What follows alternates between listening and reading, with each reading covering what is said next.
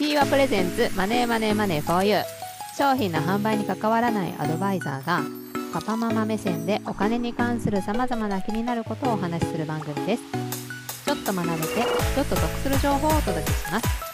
パーソナリティは個人向けに株式や不動産などの資産コンサルティングをしている方と。子供向けの金融教育を行っているキャサリンとナンシーの3人でお届けしております。はいよろしくお願いします。今回もお願いしおます。願いします。息ぴったりですね。本当や。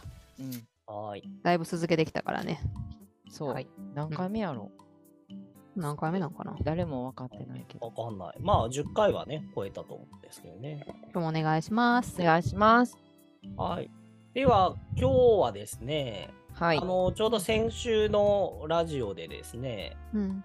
ナンシーがうん。なんか教育委員会でいろいろ保護者目線としていろいろ発言してるんだけど、うん。まあなかなかこう大変だよねみたいな話があったと思うんで、まあ、ちょっと前回は、あの金融教育の話中心だったんで、まあ、そこら辺聞けなかったんで、まあ、今日はちょっとナンシーの、まあ、現場の話、まあ、教育の話とですね、まあ、うん。絡めて金融教育の話もしていきたいなと思ってますが、はいはい、じゃあお話しします。はい。私はですね、あの教育委員会というところに、まあ、あのお仕事をいただいてまして、まあ、結構頻繁に言ってるよね。そうですね、結構あの、これあの結構重要な役割の職種なんですよ。なってから実は知ったんですけど、うん。あの、まあ、で、なってからと言いながら立候補してなるんですけどね、これ。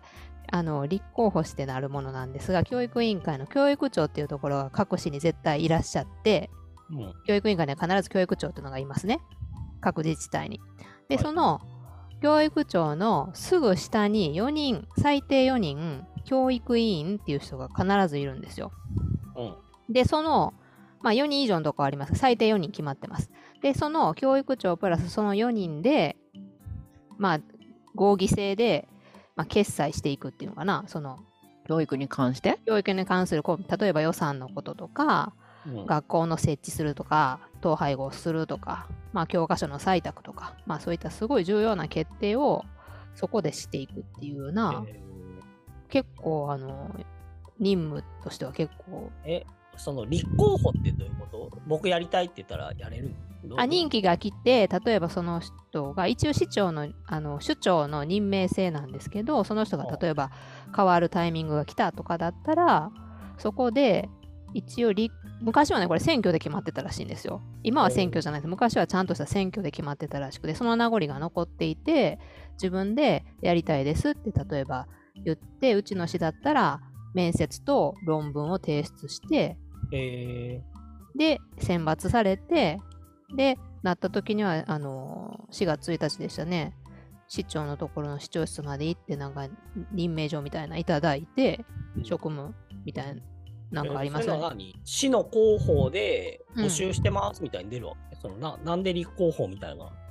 市の広報に載ると思いますね。あの、えーこういう職種を募集しますみたいなのは出てますね。え、ナンはそれ見たの？あ私はあのー変わる時が来ていますって言って立候補してみいひんって実はまあこれ言言ってくれた人がいたんです。おうへー。このタイミングが来てますよって言って。で私その時に初めてそういう仕事があるって知ったんですよね。うん。で、へーって言って、でも私もともと学校の先生になりたかったから、あら、教育委員会の仕事なんて、じゃあやってみようかしらみたいな感じで、おほな言われたからやりますって、そもそもまあキャサリンとナンシーの仕事もいつもそうなんですけど、言われた仕事は基本的には引き受けるってことにしているので、あの、ほなやりましょうかって言ってキャサリンにも相談して、りしていいって言ってね、うんで、立候補して、立候補っていうかな、まあ、提出して募集、で、面接受けて、で、選んでいただいたっていう感じなんですよね。めっちゃそのね、誘ってくれた人がすごいですね。すっごいですよね。声かけてくれて、この人って言って、立候補ししてみたらいかがって言ってくれた人は本当、でもそれ今でも知る、あの、本当に言ってくれた人っていうのは実は知らないんですよ。えーんその使いの人みたいなのが来たので、うーんなんか本当にあなたって言ってくれた人いまだに分かってない。けど、まあそういう人がいてくれたっていうことなんですね。うん、でなるんですけどであのその教育委員の4人っていうのは各自治体によって、まあ、構成員っていうのは違うと思いますけどうちの市の場合は学校の元校長とかあと行政のプロフェッショナルの人とあと大学の教授学術の人と保護者で保護者っていうか、まあ、保護者の立ち位置的な人が必ず入ってないとダメなんです。いろんな角度から、まあ、決うん。決済とかそういうのをしていくことだよね。必ず、まあそのリアルに保護者じゃないかもしれないけれどもその保護者的な役割の人が必ずいるんですね、うん必要だっていうふうにその構成に入ってるんです。でそれが私なんです。あ保護者枠なんですね。そうそうそうそうそうそう。うー。ん。だからまあその大学の先生とかそういう先生が見えない視点で、うん。まあ、意見するっていうような立場ってことやね。そうそうそうそうなるほど。だから私もそのいい、えーきその委員会で必ず意識していることはもう保護者やったらこう思うっていうことを言う。保護者代表みたいな感じで。そう。保護者はこういうふうに学校を見てるとかうん。いうようにその目で意見する。まあ間違っても専門家として発言しないように心がけている。課題っていうかその決めることはどういう決め事があるの？それこそ。まあそれはですねそのうん学校の先もあれやというん。学校の設置、例えばここの工事。例えば、うん。例えば何があるかな？クーラーを入れるとか入れないとか。うん。おかお金のかかることですよね。であと人事。ここにどういう人事配置するとか。まあ本あんなに各部局が決めてくれたことこういうことをしたいんですけど良いですかって上がってきてご審議お願いしますって上がってきていいでしょうとかダメでしょうとかいうことをうん決めていく場所なんですね。で委員で会そのものは本当にもうんうだから、すなんていうのかな政治の世界みたいな感じでちゃんと決まったセリフがあってね、そういうふうに話していくんですけどまあそんな感じです。ではい。で、ナンシーがそこで、そうそう、うん。あの前振り長くなりましたけど、うん、風を吹かすのは、うん。そうさっきも言ったけどういつもあの言って風るのはそのあのいつもその教育委員会からしの人からしたら私はの意見っていうのはすごいなんか斬新っていう思われることが多いみたいで、うん。まあ嫌味かうん。ほんまに言ってるか分かんないですよ。でもいつも言われる言葉は西岡さん新しい数を入れてくださりありがとうございますと私たちハッとさせられることがすごく多いですとうん。いうふうに言われることが多いそれはい委員の人たちに？えーと委員の人もそうだし実際にそうやって審議の内容を上げてきてくれる教育委員会の職員の人たちもそうです。ああ、じゃあいいじゃない。うんえどうそれがどういうのがそういう議題なんかなって。これね、うん今ちょうどノート一冊、うんうんずっと疑問に思ったことをメモするようにしてて、すごい。なんしあれよな、メモすごい取るよな。紙に私結構紙ね、に紙ベース。だからなくなったりすることがめっちゃ多いんですけど、でもまあその時思ったこと、うんうんえ、これっているんとか、これってうんうん。どうなんあ、これっているんとかっていう。あそうそう。結構あるんやとかこれってえ、これの言葉の意味が全然わからんけどとか、そういうのを書いておくみたいな。うん。そうか、それを言うと、あ、そういうふうなことを疑問に思うって思わなかったですわ、みたいな感じってこと？そうそう。で、うんつい最近、まあこれ言えると思うので言ってみると、あの、教育方針みたいなのが絶対各市で出るんですね。この時期に。はいはい今年はこういう方針ですみたいなのがドーンって。で、それは、伸び伸びなんとかとか？そうそう。で、うんいや、もっとしっかりしてる。市議会とかで承認されていく感じ。もうちょっと時間くれたらいいのにの 幼稚園か まあでも簡単なのは確かに伸び伸びその分かりやすく作り変えたらそれでもう元は実はそのなんとか対抗みたいな感じの文部科学省のやつを乗っ大取っ綱的なて、そうそうで市議会でこれでよろしいですかって議員さんがいいですよっていうようなえーものがちゃんとあるんですよ。あはい、そうやな。各市によってそれがあるんですよ。教育長が我が市はこういうふうに進めていきます。よろしいですかって言って議員さんがいいですとか悪いですかって言ってちゃんと作られるものが必ずあるんですよ。へえ。でそれをあのいつも聞いてたら思うのはあの先生って完全無欠じゃないとできひんのかなっていつも私は疑問に思うんですよね。あれも要求レベルが高い。そう要求レベルが高いような気が私にはするんですよね。まあうん理想として書くものだからそれはすごい正しいことなのかもしれない。でもなんていうかな学校の授業も完璧にできてうん生徒指導もすごくちゃんとできてで個人としてもすごく磨かれた人でうんみたいなことが求められるようなことが書かれてるわけですよね。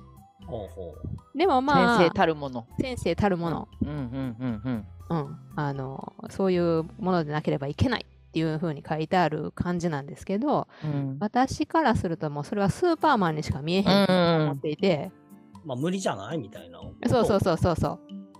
まあ言うたって1対1で先生たちと話したらやっぱり同世代の普通うのん保護者やったりするわけですよね。うん。うん。一生懸命共働きで働いてるお父さんとお母さんやったりするわけですよね。うん。まあそういう人にスーパーマン的なことを求めていくこと自体がうん。やっぱちょっと無理があるっていうか、うんしんどならへんってうん。いつも。えそれ言えちゃうの、その委員ちらっと言います。ちらっとね、すごい言葉選んでですよ。うんうんうん。あのバッサリそういうふうに言ったらはあって思われてると思うので、ああの先生たちの働き方改革っていうのも今言ってますからそういうことを考えたら分業みたいな得意なところを伸ばすみたいなんでいかがでしょうか？みたいなことは言います。相当柔らかい。相当柔らかい。うんうん。だいぶうん。まああのもともと言葉きついから私は。そのまま言ったらだいぶ惹かれると思うし議事録にも載るからうん。だいぶ言葉選んでますけど。流血する人が出たらあれやもんな。傷つく人がいたら困るから。でもまあそういう感じのことは思ってますねなんかあの伝わるの？それで。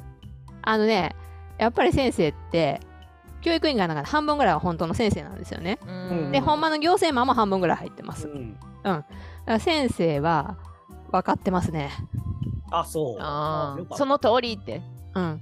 あの、それで、うんこれ言っていいんかな？分からんけど、議その議会っていうのは議事録載っていくので、うんそこではその通りとは絶対言いませんけど、うんあの、そういうごりそういう意見があることは分かっていますみたいな感じの回答はされて、でも、あの、後から話とかしてたら、うん、それは、あの西岡さんがやってることは、すごい至極まっとうなことをおっしゃってるとは思うんですよみたいなことは言ってくれますね。あーそう。なんかね、だからその、教育委員会で行われてることも絶対正しいんですよ。学学力向上はせんとあかん。うん不登校は減らさなあかん。うん。先生は授業研究、いい授業を行うために日々研究しなければいけない。うんまあ、それはもう本当その通りだと思うんですけど、一方で実際に働いてる人たちを見たり、で保護者っていう立場で私は見てたら、まあ学校がやろうとしていることと私らが保護者が求めていくことっていうのはちょっとやっぱりココロナを経たこともあってうんちょっと求めるものがずれてきてるんちゃうかなっていうのはすっごい日々思う。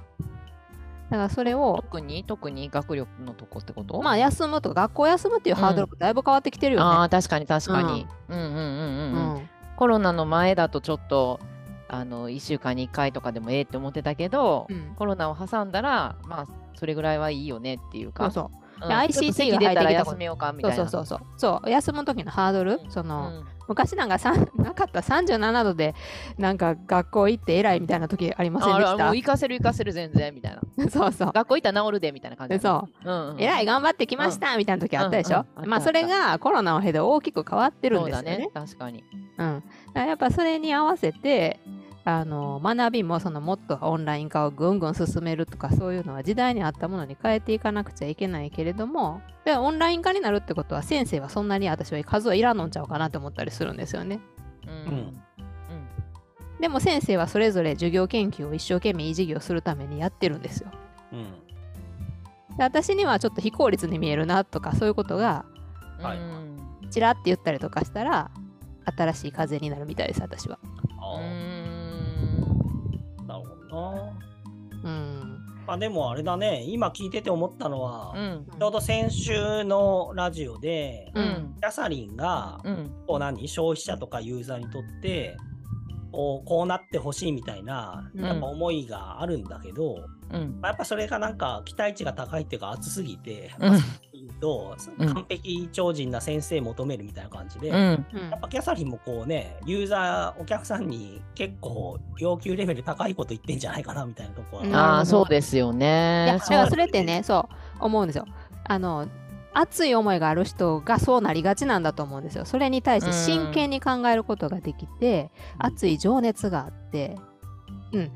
で教育長とかそういう教育の本当スペシャリストっていうのは絶対情熱高い。でキャサリンも金融に対してうん。金融教育に対して情熱がすごく高い。そうだよね。そうなってくるとこうなんていうのかな。なんていうの？空回りですよね。私、だからそれもよく思うんで、私、だから本当株式の愛が強すぎて、全力で自分だけで回ってるんですよ。自立してるところにナンシーが来てくれて、や私のその自立を訳してくれる？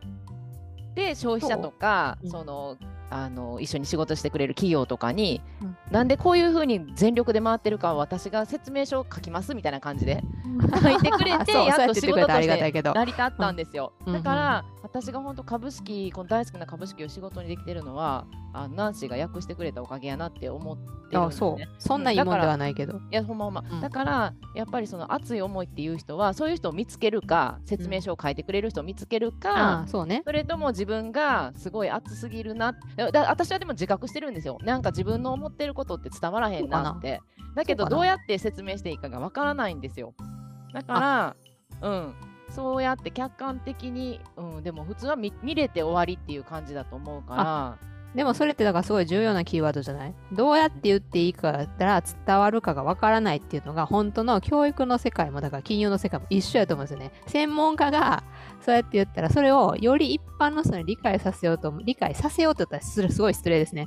あの理解していただく、まあ、そこもあれですけどなんかこう理解してもらおうと思ったらどういうふうにうん、こう変換チェンジしていったらいいんかがすごい難しいってみんな思ってはるんやなって。うんそうすごい難しい。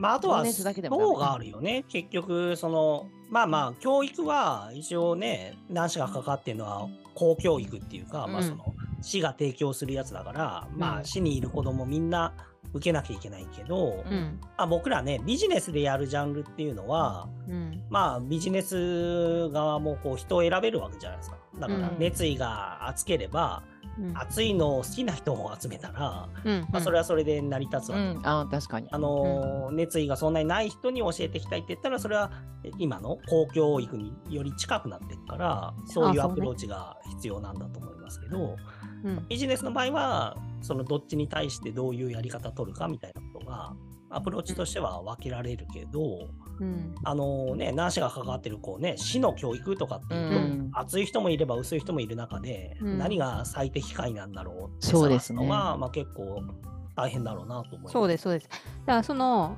日々私がその関わってて今小屋さんがやってくださったんですけど思ってるのはトレードオフの世界っていうのはやっぱりどこにも存在すると思うからうん。何を何かを選んだら何かを捨てなくちゃいけないっていうのは私は本当常にそれはおいつも思ってるんですけどそれをやっぱりどっかではセンター観音ちゃうかなって、うんその多かれ少なかれ何を追う何を取りに行くから何かはちょっと諦めるって言ったら絶対公教育だからダメなんだけど何かこう重点はここにしますみたいなのはやっぱいるかな。これ全部できないでしょみたいになっちゃうってことだね。そうそうそう全部中途半端になるじゃないですか。だからこれこれだけはもううちは頑張りますよみたいなのはやっぱいるかなとか言って。じゃないと先なんかね生疲れちゃう。うん。それで思ったのがあの史上最年少の兵庫県で芦屋市長が誕生したじゃないですか、はい。26歳の。うん。でその市長が掲げてるのがまさに個別最適化の教育に力を入れたいっていうことを書かれてて、でそれをどうやって実現するかって言ったら ICT がキーになるっていうのが話されてたんですよね。うん。だからなんかその教育ってどうやってやるのかなっていうのをすごい注目してるんですよね。そのさっきもねナンシー言ってたけど、そのうん。ICT を個別最適化にするっていうことが、先生が上手に使えることなのかって言ったらまたそれだけでもないしうん。どうやって個別最適化を ICT でやるんやろうっていうののその芦屋のハ,、うん。ハードっていうかねうん。そのプログラム？うん。うん、どうやったらそれできる？それこそ個別最適化もできる時間もないって感じじゃないですかその今話聞いてたら現状も。うん。うん。で先生も忙しいしうん。ね、その掛け算 ICT どどうやって教育ってどうやって、うんやるのが一番いいのだろうか。多分あれじゃない、クモンみたいなもんじゃない？こうあ、雲やってたんですよ、この市長。うんクモンとかってさ、隣の子とさ、うん、全然その何理解度によって違うことやるじゃない？この、うんこっちの人は小学2年生でも小学6年生ぐらいの計算やるけど、うん。こっちの2年生はまあ2年生のことやってみたいうな、ん、分かる人はどんどんやればいいし分かんない人はゆっくりやればいいよねっていうのを、まあ、クモンをねタブレットでやったら ICT になるから、そうですそれでやるんかな。イメージとしてはそんな感じだけどね。それだと本当先生いらないですよね。雲の先生ぐらいの。そう。ああのだからそのせ、うん。文部科学省がうん私もちょっとこれちゃんと勉強せんためで、文部科学省が何を求めてるかちょっとわかあのちょっと勉強不足なので誰か教えてほしいんですけど、先生がうん、その授業をすごく一生懸命なんていうかな用意授業できるようになるっていうのはまずい一つあると思うんですけど私はどちらかといえばそれよりは先生がその私らのアドバイザーに近いっていうか橋渡し役？専門家とつないでいく？この学びをさせたいって思った時に専門家はここにおるって引っ張ってきて授業をコーディネートするコーディネーターとかアドバイザー的な役割が先生にはこれからも絶対求められると思う。そのここにいい動画があるとか、いい ICT 教材があるっていうのを見つけてこれるのは先生しかいないから、それをこう生生徒に渡せる人っていうのは先生がなり得ると思うから、その橋渡し役になる。どちらかといえば、その専門知識というよりかは、いろんな幅広い知識を持って、FP に近いと思うんですけど、うん、あのいろんな知識を持って、あそこにいい先生がいる、ここにあの授業のすうまいうん。専門家がおる。この問題やったらこの人がいいとか。そうみたいなのをコーディネートして、生生徒児童に運んでこれる人がこれから先生として求められることなんちゃうかなっていうのは個人的にはうん。すごい思いやーそうなんじゃないですかね。だから、よく言われるのは、北欧の方とかは、まあうん要するにもう、ティーチャーっていう単語、まあその、うん教えるっていう意味合いもあんま意味ないから、う。うん、確かララーニングアドバイザーみたいな。ああ、はんはんはんアドバイザーなんですね、やっぱり。子供がラーニングするためのアドバイザーなんですよ。うん。うん。だからあだからほんまアドバイザーなんやねやっ。ぱりね、そういう教師っていうのも、あ何かね、その人の知持ってる知識を教えるっていうスタンスよりは、うん。子供が学ぶためのアドバイザーになるみたいな、まあそういう変化はありえますよね。う。うんんそういう教育。でもそれで考えたらさ、なんかあの本当か学校じゃなくてもいいですよねってなりますよね。隣の子がまあどれぐらいのやってるっていうのはたまにっていうか、うん。うん、あのあったとしても別にそれが家でこうじゅん、ね、順々にやっていくっていうことであっても公園でやろうがどこでやろうがっていうのがね。そうね。だから私はでも、そう、それはさ、ほんまそう、学びという意味ではそうです。で、うん。私は、もうやっぱり学校の先生になりたかった理由っていうのは、学級経営がやりたかったんですね、本当は。で、音楽の音楽会の前とか、運動会の前の入場門の前とかで、クラスのみんな集めて、頑張れよと、今まで練習してきたこと、できるなって、先生、できるって決めたやつならできるって信じてるよって言って、頑張ってって送り出すみたいなことをすごいやりたかったから、うんあのそういうのってやっぱり学校でしか叶わへんと思うんですよね。生徒児童も。その一人で音楽会できるわけでもない運動会できるわけでもない、だからそういうのはやっぱ学校に今これから先も求められることやと思うから、そうですね。うん。ねまだそれってただね私それも思うのが、その音楽の練習だけするだけに集まるんやったらそういう絆って生まれへんのかなとか普段だから三国リーシャーとかは家でタブレットしてだからそういう共同のためだけにその運動会とか音楽会だけ一緒に共同で練習する仲間みたいな感じで例えば月曜日だけ集まりますとかってやったとしてもそれができるのかその頑張ろうなっていう気持ちが生まれるのか、やっぱりあれ月から金まで一緒になんかやってるから音楽会でもそれがこう発揮されるのかとか、うん。なんかそういうのってだから今 N 校とかもあるじゃないですか。そのそそれもだから大事やからたまに集まるっていうかその週一だけのその久しぶりっていうのでも絆が生まれるとか生まれへんとかそういうのとかも考え出したらほんま何がいいんやろうってまた思うっていうそのためだけに集まるっていうのは 小屋さんなんかめっちゃ笑ってる。めっちゃ笑って何る。々。また風吹かしたんかな私この会に。いやいやいや、あのーなんだろう、時間がそろそろだなあそっか。うん。ゴール見えないままね。うんいや、そうそうそう。あの、でもあれじゃないですかね。やっぱり、まあ、学校教育に何を求めるのかっていうのが、うん。まあやっぱりそういうのがすごく、うん。なんだろう、もう一回定義し直す必要がうん。出てきたっていうことじゃないですかね。で、それを多分、教育委員会もうん。考えなきゃいけないし、まあもっと言えば文部科学省も考えなきゃいけないんですけど、まあ、今のお話だと、その親ごとも、多分学校に求めるニーズとかが、多分だいぶ多様になってきてる。そうそうそう。うん。多分整理していかないと、うん今言ったキャサリンが集団で何かやるっていうのが必要だって話もあるし、僕聞いてて思ったのは、その、なんていうのかな、まあわかんないけど、音楽とか体育とかも、まあ、好きな子だけやればいいんじゃないのみたいな人もいると思うんですよ。確かに。うん私苦手だし、嫌いな人もいますもんね。うんそうそうとか、うんそういうのがクラスにいた時どうすんのとか、今までやったらやると思うんですよ、結局ね。うんで、やった上での達成感とか、まあ多少あるんだと思うけど、うんうんでも嫌いな人は本当楽しくないって言ってたら、うんやる必要あんのみたいな、まあそういうことが多分、今から学校教育は議論になるんじゃないですかね。それはね、本当そうですよ ね。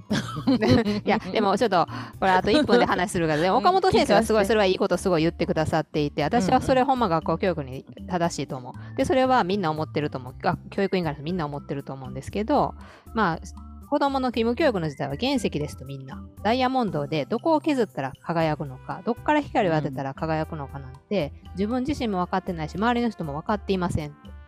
だから、いろんなところから光を当てるためにいろんな科目を勉強しますみたいなことを岡本先生がお話になった言ことがってるよね。うん。で、実は全然自分は興味ないし思んないと思ってたけど、実はちょっとキラッと光る瞬間が出るかもしれない。それがすごい将来につながってるかもしれない。だから、興味のないことも一応勉強するんだよ、みたいなことを岡本先生が言ったことがあるんですよ。おっしゃったことがあるんですよ。うんで、それはほんま正しいと思うから、まあ義務教育の時はある程度は私はやってほしいと思うは。うけど、やっぱりそれが個人の感覚っていうのがすごい多様化してるっていうのは小屋さんのおっしゃる通りだと思います。でも、まあ、すごい強引にまとめると教育委員会の人っていうのは本当に真面目で、うん。でうんあのー特に教育長は私は何人かしか知りませんけれどもすごい決断力と判断力がある人しかもやっぱ慣れない職種なんですねあれってすごい重要な職種に就かれてて情熱が半端ないからみんなついていくみたいなことが起きているのであのーそれを橋渡しするやっぱり役割うん。をこれから先も人気の間はやりたいなって思っています。あと任期何ぼや、何年なんあと2年あるけ2ど。年か。2年か。はい。わかりました。ははいい。はい、じゃあまあ今回はね、まあ、もともとね、パパママって言ってたんでね、まあ、うん子供の教育も含めて、はい、確かに。いろいろ話聞けてよかったです。よかったです。はい。。じゃあそろそろ。はい。じゃあ、ということで終わりにしましょうか。はい。P はプレゼンツマネーマネーマネー for you。パーソナリティは、サンコンサルタントの小屋。ヤサリンと、ナンシーの3人でお届けしました。では、また来週。また来週。バイバーイバイバーイ。